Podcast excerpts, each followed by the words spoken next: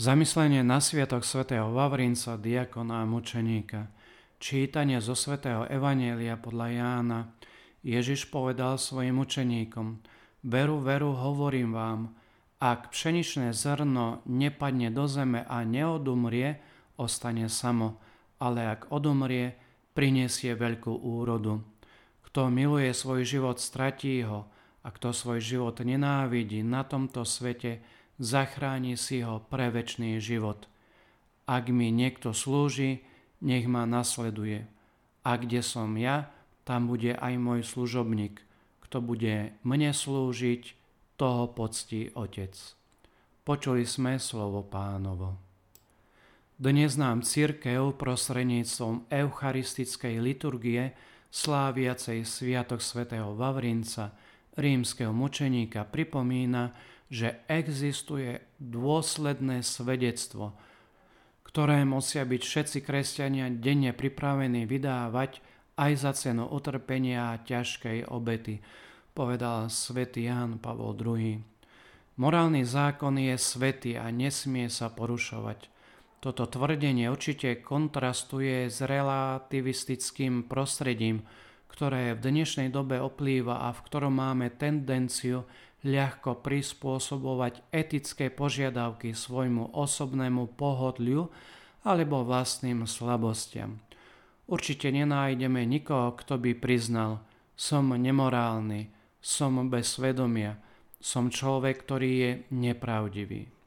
Každý, kto prijímal tieto skutočnosti, aby sa automaticky a okamžite diskvalifikoval. Definitívna otázka by teda znela – o akej morálke, o akom svedomí a o akej pravde hovoríme. Je zrejme, že sociálny mier a zdravé spolunažívanie nemôžu byť založené na morálke a la carte, kde si každý vyberá svoju vlastnú cestu bez ohľadu na sklony a túžby, ktoré nám určil stvoriteľ. Takáto morálka, ktorá by nás zďaleka neviedla cestami spravodlivosti, k zeleným pastvinám, ktoré si dobrý pasiar želá pre našu prirodzenosť, by nás nenapraviteľne zaviedla do pohyblivých pieskov morálneho relativizmu, kde sa dá diskutovať, súhlasiť a ospravedlňovať úplne všetko. Mučeníci sú posledným svedectvom svetosti morálneho zákona. Existujú základné požiadavky lásky, ktoré nepríjmajú ani výnimky, ani úpravy. Svetý Jan Pavol II nám vlastne pripomína, že v Novom zákone nachádzame mnoho príkladov Kristových nasledovníkov, ktorí radšej prijali prenasledovanie a smrť, ako by mali vykonať modloslužobný úkon pálenia kadidla pred sochou cisára. V rímskom prostredí cisára Valeriána diakon Svetý Vavrinec miloval Krista za života a napodobňoval ho až do smrti.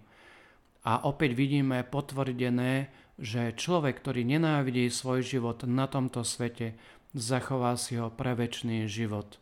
Našťastie spomienka na svätého Vavrinca nám navždy zostane ako signál, že nasledovať Krista sa oplatí skôr obetovať svoj život – než pripustiť ľahkovážne interpretácie jeho cesty. Myšlienky k dnešnému evanieliu.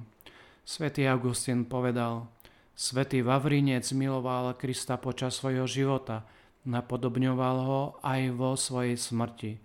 Najlepším dôkazom našej lásky je napodobňovať jeho príklad, pretože aj Kristus trpel za vás a zanechal vám príklad – aby ste ho nasledovali.